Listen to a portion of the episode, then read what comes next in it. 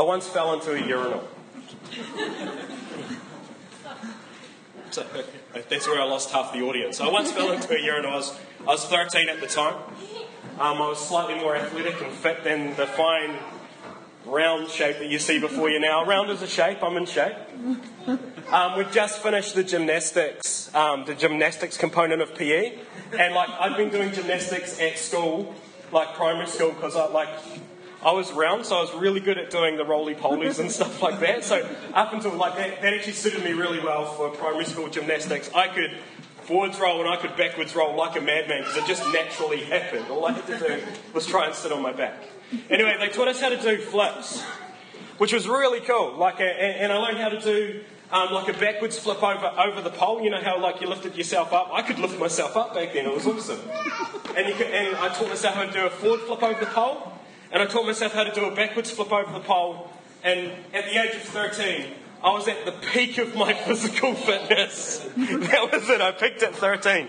So afterwards, I wanted to show my friends, and um, and we went to this um, we went into the, like, where we were, there was the toilets and there were the showers, and because I was 13, we didn't shower, because, like, who bits?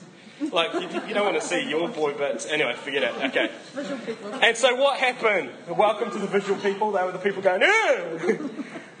So what happened is I wanted to show off in front of my friends, and so I decided I was going to do a backwards flip um, over this pole. And so the shower was just right here. And it was, it was really cool. All of my friends were there, my closest friends group, which was cool. And um, so what I did was I started with like a, had a pole above me and I grabbed the pole and I did like this 90 degree angle thing. And then I basically put my legs up like straight up and then just sort of threw my, like, did kind of that sort of movement, which is not okay.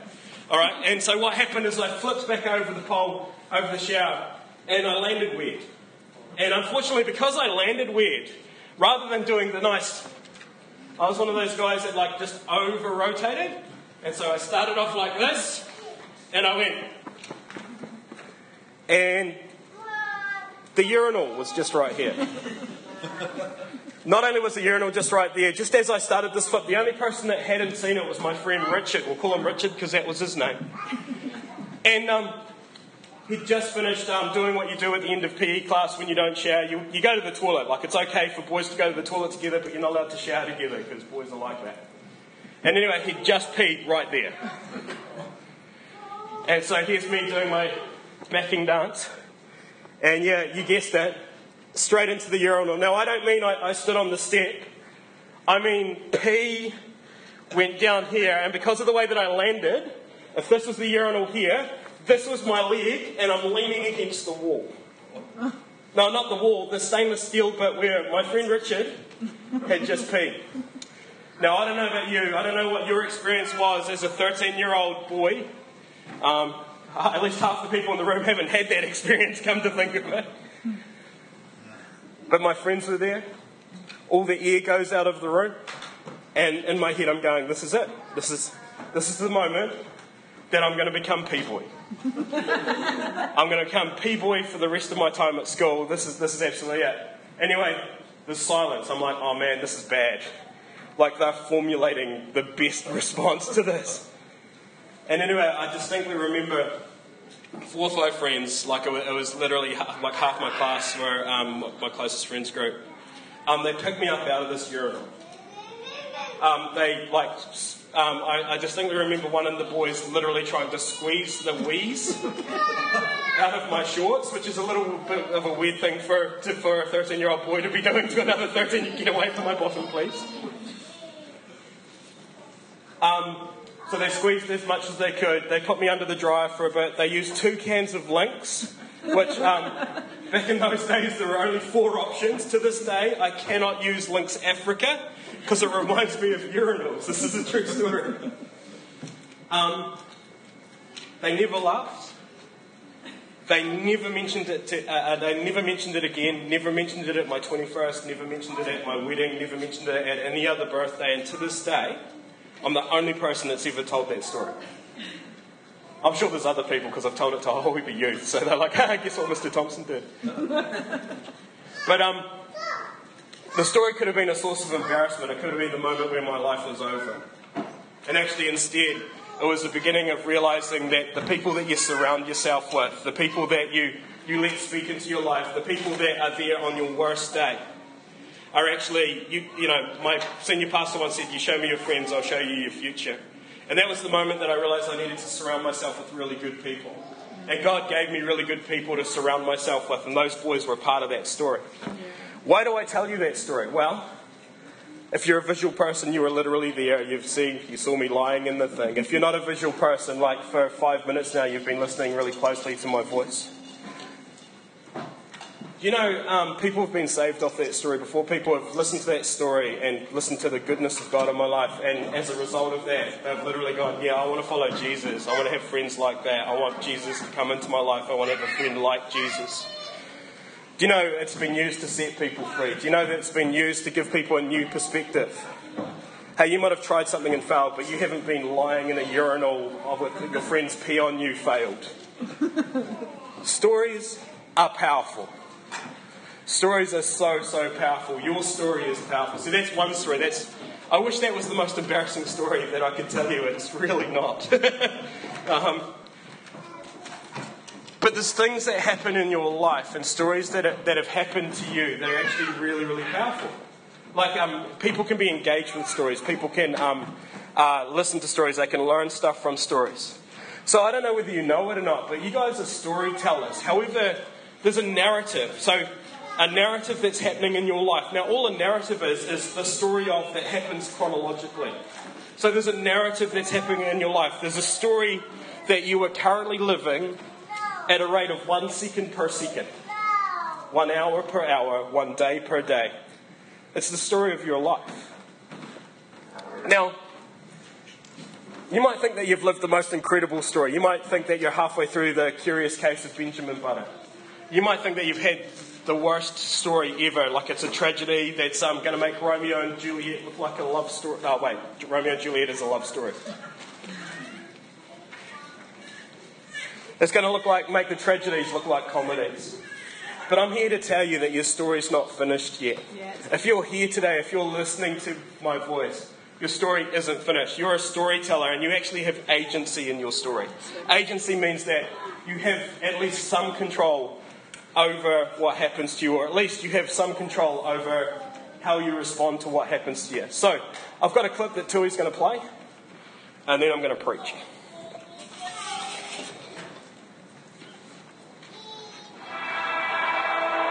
Stories are all around us. They shape the world we know.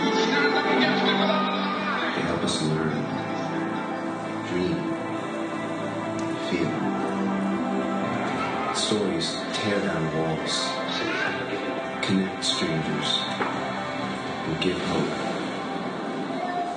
We are storytellers.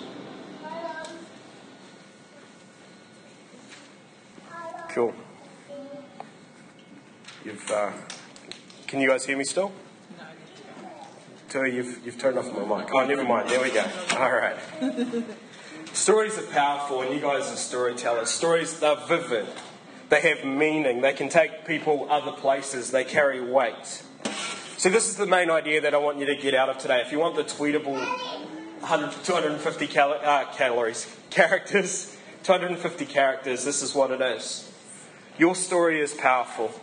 Your testimony is powerful. It's the story of Jesus weaving, uh, the story of Jesus weaving in with the story of your own life. And it's irrefutable. That means that your story, it's really difficult to tell someone what happened and then they go, no, it didn't, because they weren't there.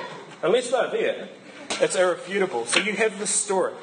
See, in the Bible, the story of Jesus was told four times by four different people. You've got the gospel according to Matthew, you've got the gospel according to Mark, you've got the gospel according to Luke, you've got the gospel according to John. And that's actually not including all the other references to Jesus in the Bible. It's not to mention the prophets like Ezekiel and Isaiah who talked about this is what the nature of the Messiah is going to be. It does include all the other historical accounts that didn't quite make the final cut into the Bible. There's other gospels that are available that aren't actually in the Bible. They just didn't make the um, the level that made it was had the divine authority of God, but it was still it's still a historical account. you've got these four different perspectives from four men who loved Jesus fiercely. The focus in each story was different. The audience for each story was different. So, for example, um, for example, Matthew was told from the point of view that a Jewish person would be reading the Bible. Uh, Luke was told from the point of view that um, a doctor was reading the Bible. Luke is literally only um, uh, Luke is literally only aimed towards one particular person. John was the story of Jesus told from the point of view that it was going to be the Gentiles that were going to read it. Like the, the Gospel of John is literally against the law. It's explaining, it's explaining how Jesus and how Messiah works to people who aren't Jewish. Like it's literally, uh, uh, uh, um, at the time, it was literally a um, forbidden text. And the thing is, is back in those days, the, the stories, it was written down, but how were they actually shared? It was actually shared through oral retelling. Hey, this is what I remember. This is, this is what I can recall. This is what I can recount. So the audience was different. The method was different, so different things were focused on. But the message and the heart was similar. There was a Saviour that loved us so much that He died for us. Not only did He die for us, He rose again. Um, there's a story in every gospel, the kingdom of heaven has come near. So heaven has come close to us. Um, in every story, the, there's this idea of the Messiah, the rescuer, the one that made a way where there was no way. So, this is my question for you today then. What would your gospel have in it? What would your gospel have in it? What would your story have in it? If we've got these four people, this is who Jesus was according to these four people. The gospel according to you. What's your gospel? If you're talking about Jesus in your life, who is this Jesus to you? See, the thing is, is that your gospel is today. It's relevant. It's relevant to people who are living today. And so, in the same way that these books that were written 2,000 years ago can still give meaning to us, your gospel, the story that you tell about Jesus, is actually just as powerful. In fact, for a lot of people that have never read the Bible, it's probably more powerful. This is who Jesus is to me. So, what would your gospel have in it? What would your perspective be? See, if you don't really know Jesus, the details around Jesus could be a little bit sketchy, but you at least know. Jesus could be this person that people, um, when, when um, my folks dragged me along to church. When my friend dragged me along to church, Jesus was the guy that got banged on about at the front of the, the front of the stage. That, that could be your entire story. Um, for a lot of our young people, our youth, um, when we asked about Jesus, Jesus was the guy who was burnt on the cross. Um, so they're mixing the story of Jesus and the history of the KKK. So um, fortunately, in youth group, we've fixed that now. I hope. Who's your audience? See, the story of Jesus, according to you, is actually there to reach a specific people group. I can't wander into a woman's ministry and talk about who Jesus is to me because, A, for a start, I wouldn't particularly accurately or appropriately be able to describe who Jesus is to me from the point of view of a 38 year old woman because I'm not one.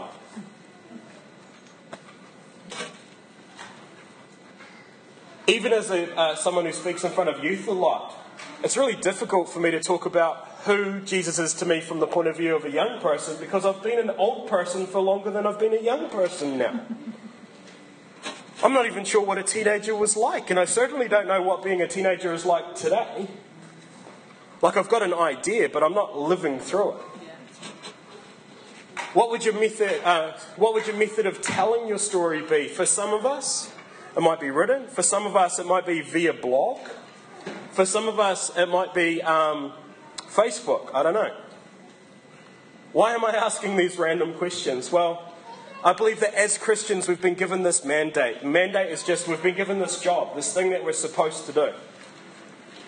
And this is what I believe the mandate to be. It's in Romans 1 5. It says, through Christ. So it's not by ourselves, through Christ. God has given us the privilege and authority as apostles. Apostle basically means someone that goes into new areas and spreads the, the, the, the good news. To tell Gentiles, Gentiles is just basically anyone who's not a Jew. So if you don't have the long hair and you don't have the cap on, you're a Gentile, okay? Gentile is everyone who's not a practicing Jew. which I think for Cromwell means basically everyone. Everywhere what God has done for them, so that they will believe and obey Him, bringing glory to His name. Um, I found this quote by a lady named Jandy Nelson, who's an author that I've never read, so um, I just really like the quote. And this is what she says about our life. This is our story to tell. You'd think for all the reading I do, I would have thought about this before, but I haven't. I've never once thought about the interpretive. Interpretive um, just means how we interpret events. The storytelling aspect of my life, of life, of my life. I always felt like there, that I was in a story, yes, but not like I was the author of it, or like I had any say in its telling whatsoever. See, the thing is, is the way that you tell your story is your gospel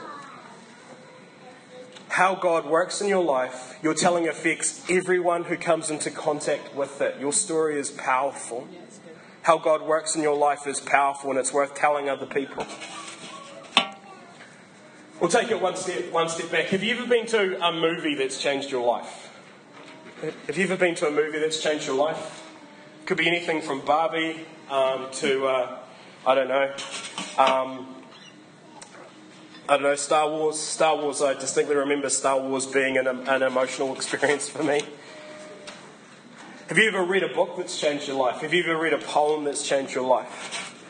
See, for Shannon, I can actually tell you which, which movie changes changed Shannon's life because, like, when stuff's going bad, this is the movie that she um, she goes to. Okay, um, it's Barbie. No, it's not. It's actually called The Secret, of, uh, the Secret Life of Walter Mitty. It's the story of this person who spent his whole life actually helping the dream of someone else come to pass. And so he spends a lot of his life in his head. He sort of has daydreams about what he'd like to do. No, I don't know why Shannon finds this relevant. Although I, I, do catch her daydreaming quite often. Um, but eventually, what happens with Walter Mitty is he actually goes out and begins to. He, he loses this one sort of like this one negative that's actually really important to the guy that he's been helping for like 20 years. And so eventually he has to actually go out and live these adventures for real. And the adventure that he lives in real life is actually more incredible than these stories that he's trying to make up inside his head anyway. And every time um, Shannon watches it, she cries. And I cry too, so oh, it's okay. Um, and every time she watches it, by the end of it, she's like, oh man, I want to do this and I want to do that. You know, and so she watches that. For me, um, I'm, I'm, slightly, I'm slightly nerdier, so for me it was the third Lord of the Rings movie. I remember going to the third Lord of the Rings movie. I think it was, it was Christmas Eve. I think there were three people in there. I remember, um, I remember people stand. Uh, so I was, I was 20 odd at the time, I think. Um, I remember thinking, oh my goodness, these people are standing up for what they believe in, regardless of the odds, which was actually, um, which was actually like mind blowing for me because I was one of those people that would sort of like weigh up the odds and go, no, it's not going to go this way, so I'll go for this person. Do you know what I mean? Like I'd, I'd go the path of the part, the safest path. I'd, you know, follow the victor kind of thing. And I remember um, walking out of the movie and um, the, uh, walking out of the movie afterwards, where you see all of these people who are willing to sacrifice for the greater good, and like it actually really affected me. It's like, oh my goodness, like sacrifice that that results in not necessarily for your best benefit is actually a good thing. It's like, oh my goodness, like if you pull your life into something and it's worth it, you count the cost and you do it anyway. It's it's actually it was actually world changing for me. It's like, oh my goodness, and so now that's Thanks to the third Lord of the Rings movie, which most people consider the weakest of the three, um, I'm now able to, anytime I go up against something where it's like, oh my goodness, I've only got this much energy left, and but this is the thing that's ahead of me. Is it worth it, God? And I count the cost and I go, yeah, no, it's, it's worth it. And that's how I live my life. Um, my kids know that I, I, I feel um, deeply about movies. Um, um uh, is Asher here? Ashley, how, how often do I cry during movies? Um, no comment, yeah. He's afraid to get in trouble. So I, I cry during sad movies all the time. The only issue is, is that I cry during happy movies as well. Um, the movie that I avoid is actually Cool Runnings. Cool Runnings will make me cry like a baby. And do you want to know what the worst thing is? It's because of the egg. The egg's okay. It's okay, people. Kiss the lucky egg. Anyway. Why would I say that? Well, the thing is, is that we've, we've all had these experiences, yeah? And so if that's the case, if a fictional story can change your perspective, the way you see your world, why would you place a lower priority on those stories of change in your own world? So if a fictional story can change your world, how much greater are those stories that are real? Yes. How much greater are those stories that are true? How much greater are those stories that have literally changed your life, changed your world? I was like this, then this happened, this is how I am now. Man, what a powerful testimony, what a powerful story. I think sometimes we belittle our own story to the detriment of ourselves and others. Like um, um, in, in Kiwi culture and um, quite a few other cultures and stuff, like you, you're not supposed to talk yourself up. But the thing is, is if it's not about you, if, it's, if you're telling your story to glorify God, then it's not about you anyway. You're not talking yourself up. What you're doing is you're talking up the goodness of God in your life. So this is the deal. Mark 6, verse 14 to 18, it's the, it's the message version. Go into the world. Go everywhere and announce the message of God's good news to one and all. So go wherever you can and say wherever you can to anyone who will listen. Whoever believes and is baptized is saved. Whoever refuses to believe is damned. These signs will follow believers. They will throw out demons in my name. They will speak in new tongues. They will take snakes in their hands. They will drink poison and not be hurt. They will lay hands on the sick and make them well. So, when you declare the goodness and the power of God in your life, one of the things that follows on is that there's actually an ability to access and demonstrate the power of God. So, if you say, um, if you if you if you say something about oh, so anyone who is a follower of Jesus is called and commissioned to go every, uh, to go and tell everyone everywhere the good news of God. To personally share with people God uh, to personally share with people God puts in our paths and what He's done for us. People want to hear your story. They want to hear your history. They want to hear where you're from and where you're going. They want to hear where you're at right now. See, the thing is, is the gospel is good news that brings freedom and joy to all who receive it. Now, you can't receive something that's not given. So you have to be able to tell your story to give people the chance to receive the good news. And to those who proclaim it, that God has done good things for us, and we are glad, it says in Psalm 126. And then in Psalm 107, it says, Let the redeemed of the Lord say so. There's such great power in our testimony. It's a part of our overcoming the enemy. Sometimes we make it too complicated in our minds. A testimony basically comes down to simply being a witness to God's faithfulness. This is it. I had a problem. I gave it to Jesus. Look at what he did. I had a problem. I gave it to Jesus. Look at what he did. A testimony of our life. I had all these problems. Jesus met me.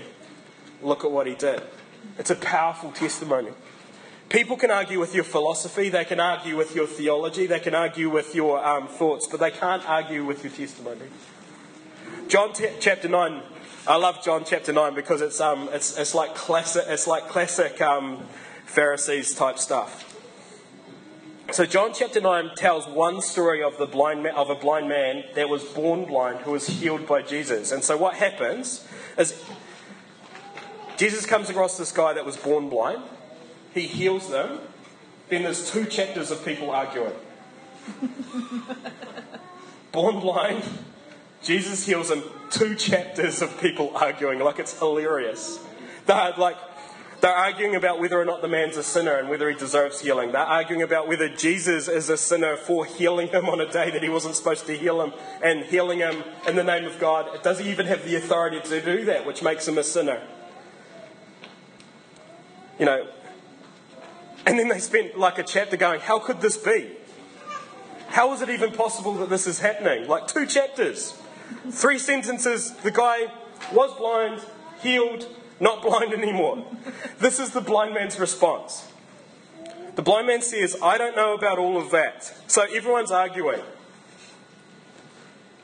Is Jesus the Messiah? Is he not the Messiah? Can he heal? Can he not heal? Is he a sinner? Is he not a sinner? Is the blind man worthy of receiving healing?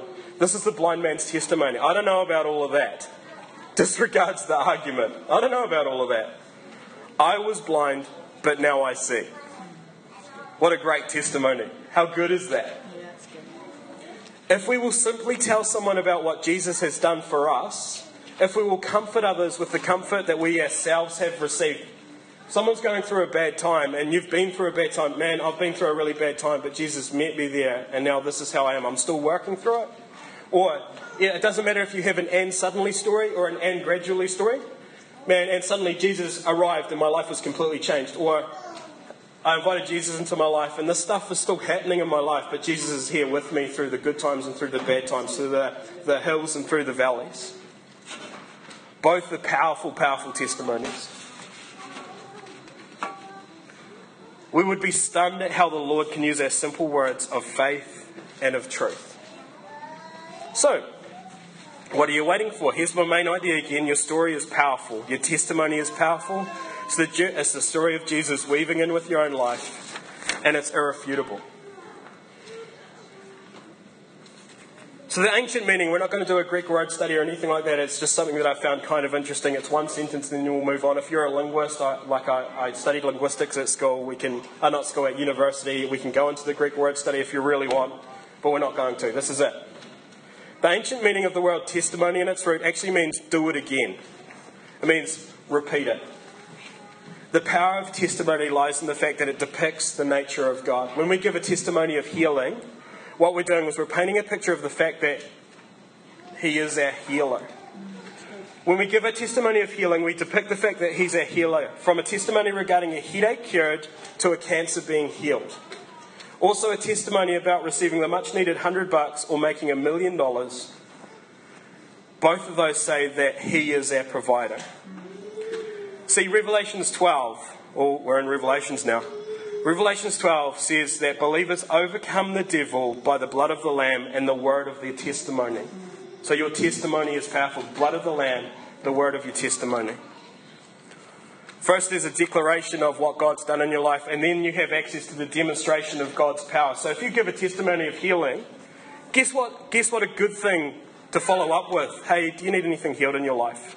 because I was healed in this situation, and as a result of that, I believe that I can pray for you. See, it's, it's actually a no lose situation. It's a no lose situation. Why is that? Well, what are people what are people thinking? So someone that has never experienced healing in their life and you say, "Man, Jesus healed me and I think he could heal you too."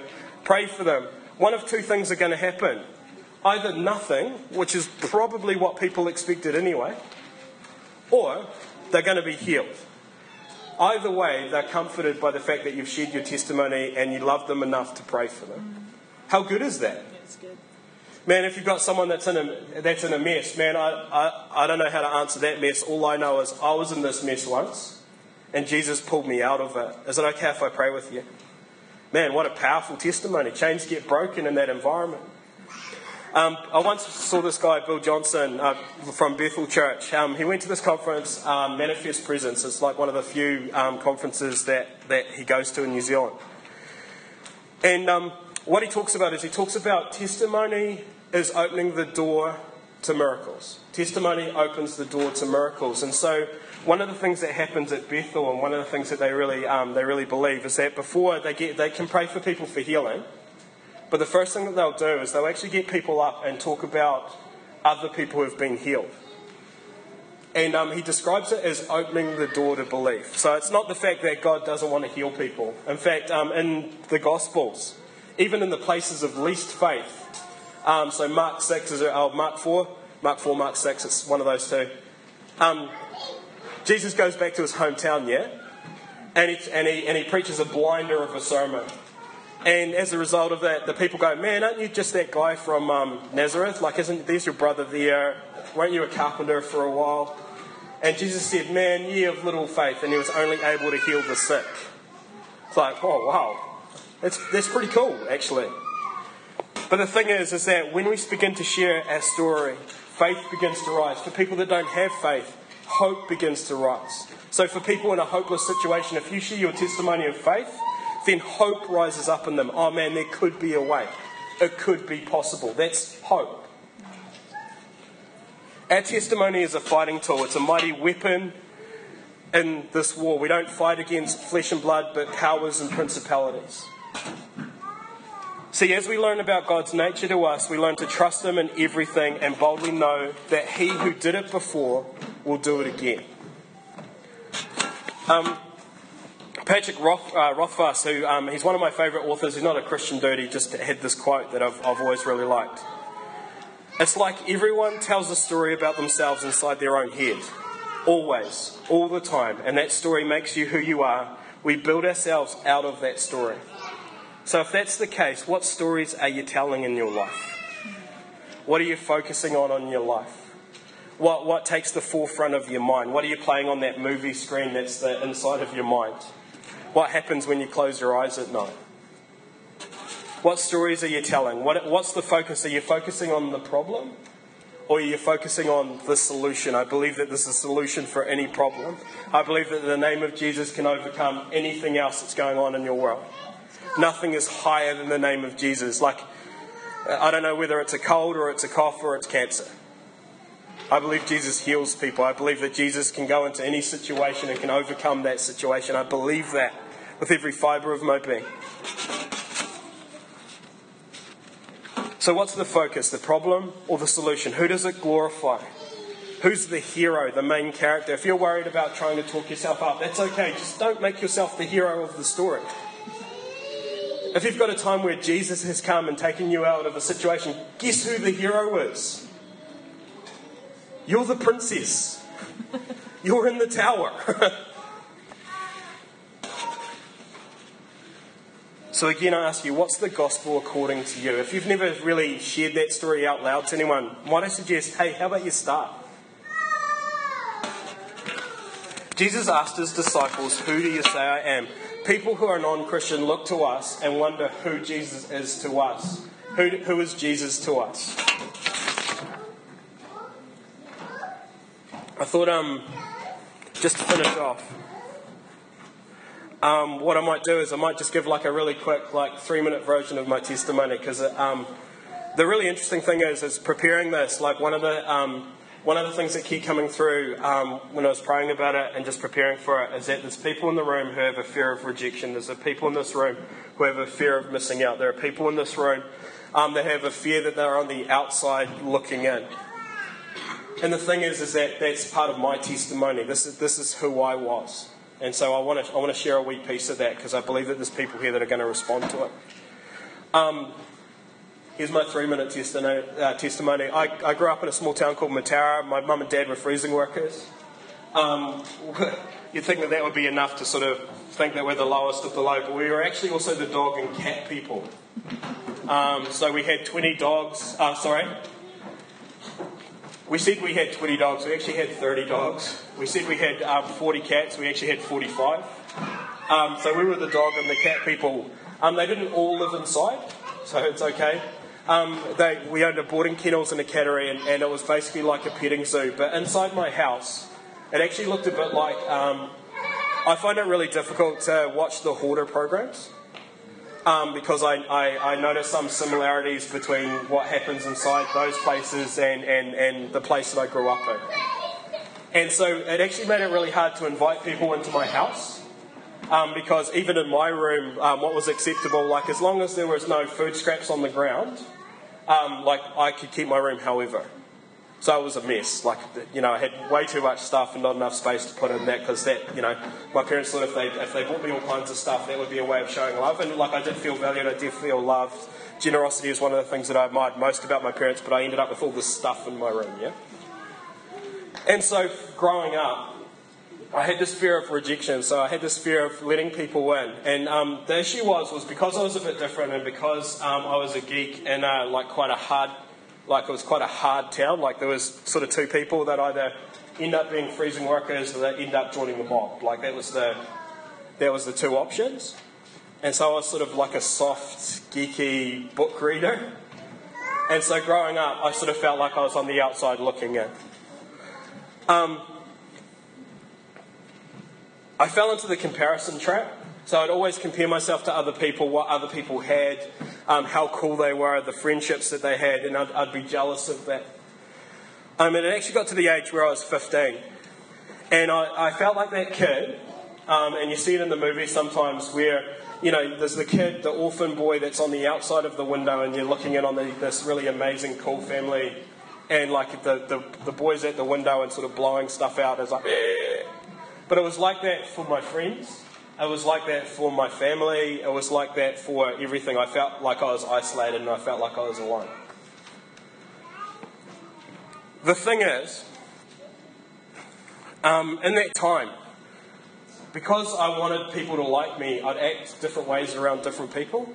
So to the rugby heads, I'd try and talk about rugby. To the, um, the Christian kids, I'd try and talk Christian, even though I come from a non-Christian family, so I didn't know it was okay to swear and talk about the Bible at the same time. Like, but I felt like I was on the outside. I had all these different sort of like fragmented personalities. I wanted people to like me so much that I was willing to change who I was to try and be, try and please people. And then when they didn't like me, I, I felt rejected. So I ended up going to this camp. It's called Faith Festival, and Jesus met me there.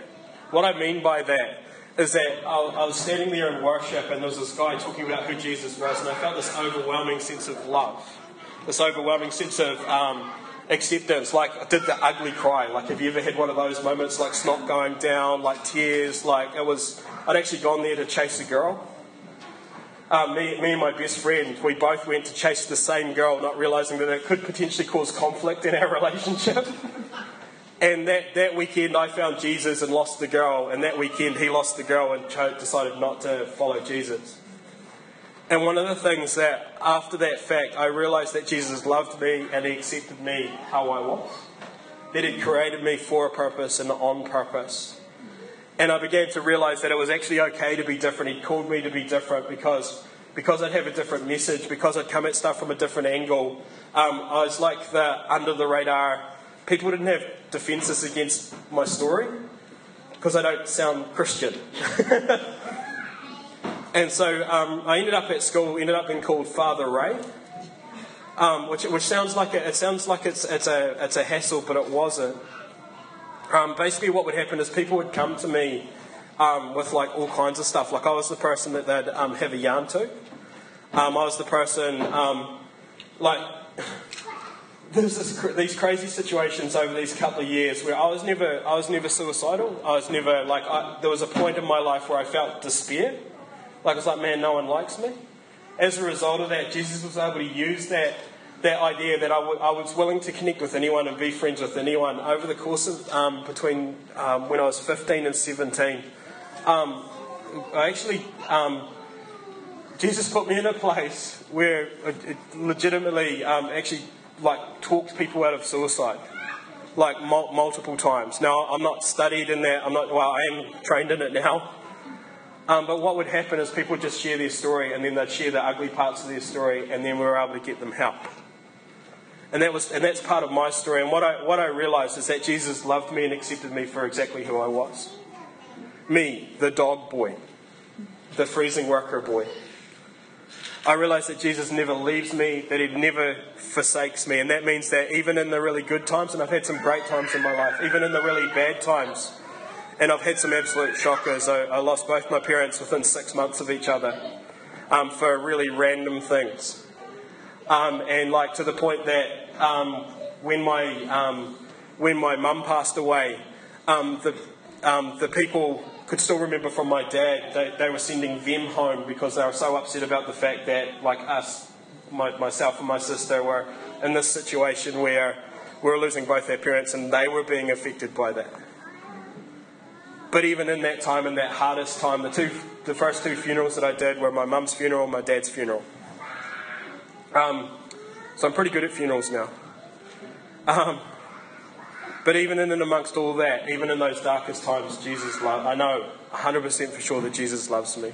I know 100% for sure that no matter what I go through, um, He'll be there with me. I know no matter what I do, that He'll accept me, that He will be with me, now until the end of my days, whenever that is. And at that time, where I, you know, it gets to the end of my life, which is hopefully many, many, many, many, many years from now, I know that He's going to meet me, and He's going to meet me with arms open. Now, if that's true for me, the dog boy from Mataura, then that's true for you as well. So if you're feeling on the outside today, if you're feeling um, if you're feeling rejected, if you've got that whole idea of, of that fear of missing out, if you're sitting here today going, man, my life is flashing before my eyes and I don't know what to do about it, I'm here to tell you that you're here for a purpose and on purpose, that you have a Savior that loves you so much, that wants to be a part of your life. That's my five minute testimony. Now, what we do, it's pretty easy. Man, if there's anyone here that's heard that story and they want to actually say yes to Jesus today, man, we're going to pray a prayer in just a minute. And um, I'd, I'd, love for you to pray with me. The coolest thing that I found and the thing that I, I realized is that um, when you invite Jesus into your heart, you actually end up with a whole heap of brothers and sisters and like spiritual mums and dads and all of that stuff. Like it's, it's ridiculous. Ever since that time where I accepted Jesus into my life, I was never alone again. Both spiritually, like Jesus was always with me, but at the same time, there was this whole new family that I had that loved me, that accepted me, that uh, enjoyed my inappropriate jokes, that that, um, that did all of that stuff. So if that's you today, if you're feeling on the outer, if you're feeling like you're rejected, let's just bow our heads for a second. The only reason I bow our heads is just so no one's looking around. Um, but if that's you, if you want me to pray for you today, just um, to invite Jesus into your life. Now, um, I'll warn you, when you invite Jesus into your life, there's one of two things happens. For some of us, there's an and suddenly happens. So you walk in one way and you go out feeling different. Um, for other people, there's an and gradually that happens. Basically, what it means is that you start off um, feeling slightly different, and then before you know it, you're in a completely different place. One of those two things can happen today. But if that's you, I'm just going to count to three, and if you want to put your hand up, that would be so great. And we'll um, pray a prayer with you. So, one, two, three. Awesome. I see that hand. That's awesome. That's very cool. Just looking around. Well, just one more chance. It's okay. If you've heard my story today and it's like, man, that's a good story, but I'm not ready to say yes to Jesus, do you know what? That's okay. That's just the gospel according to Ray. You're going to get a chance to hear a whole range of other gospels in your lifetime. All right, let me pray for you. Um, if you want to pray along, that's cool because it just um, means it's, yeah. Jesus, I come to you today. Oh, that means, so I'm going to pray and then you guys can pray back, everyone, if if you want. Jesus, I come to you today. I invite you into my life. I thank you that you've invited me to be part of your family. Um, teach me about you. I'm sorry for the bad stuff that I've done. But I believe that you've paid for those things on the cross. I choose to be a Christian. Amen. Awesome. If that's your first time saying that prayer, do you know what? That's so cool. Make sure you tell someone about it. If it's a rededication today, um, then make sure you tell like a friend or, or whoever. I just want to leave with this. Okay, I've gone way over time. I just want to leave with this. Your message is important. Your voice is important. Um, if you feel that you've been silent when you should have spoken up, or you wanted to speak up, or you could have spoken up, um, then I just want to encourage you. This is a challenge, but I want to encourage you that don't leave your story to yourself. Your story is powerful. Your story holds the key to someone else's salvation. Your story holds the key to someone else's healing. Your story holds the key to someone else's hope. So don't keep it to yourself. God bless you guys and have fun working on the gospel according to you.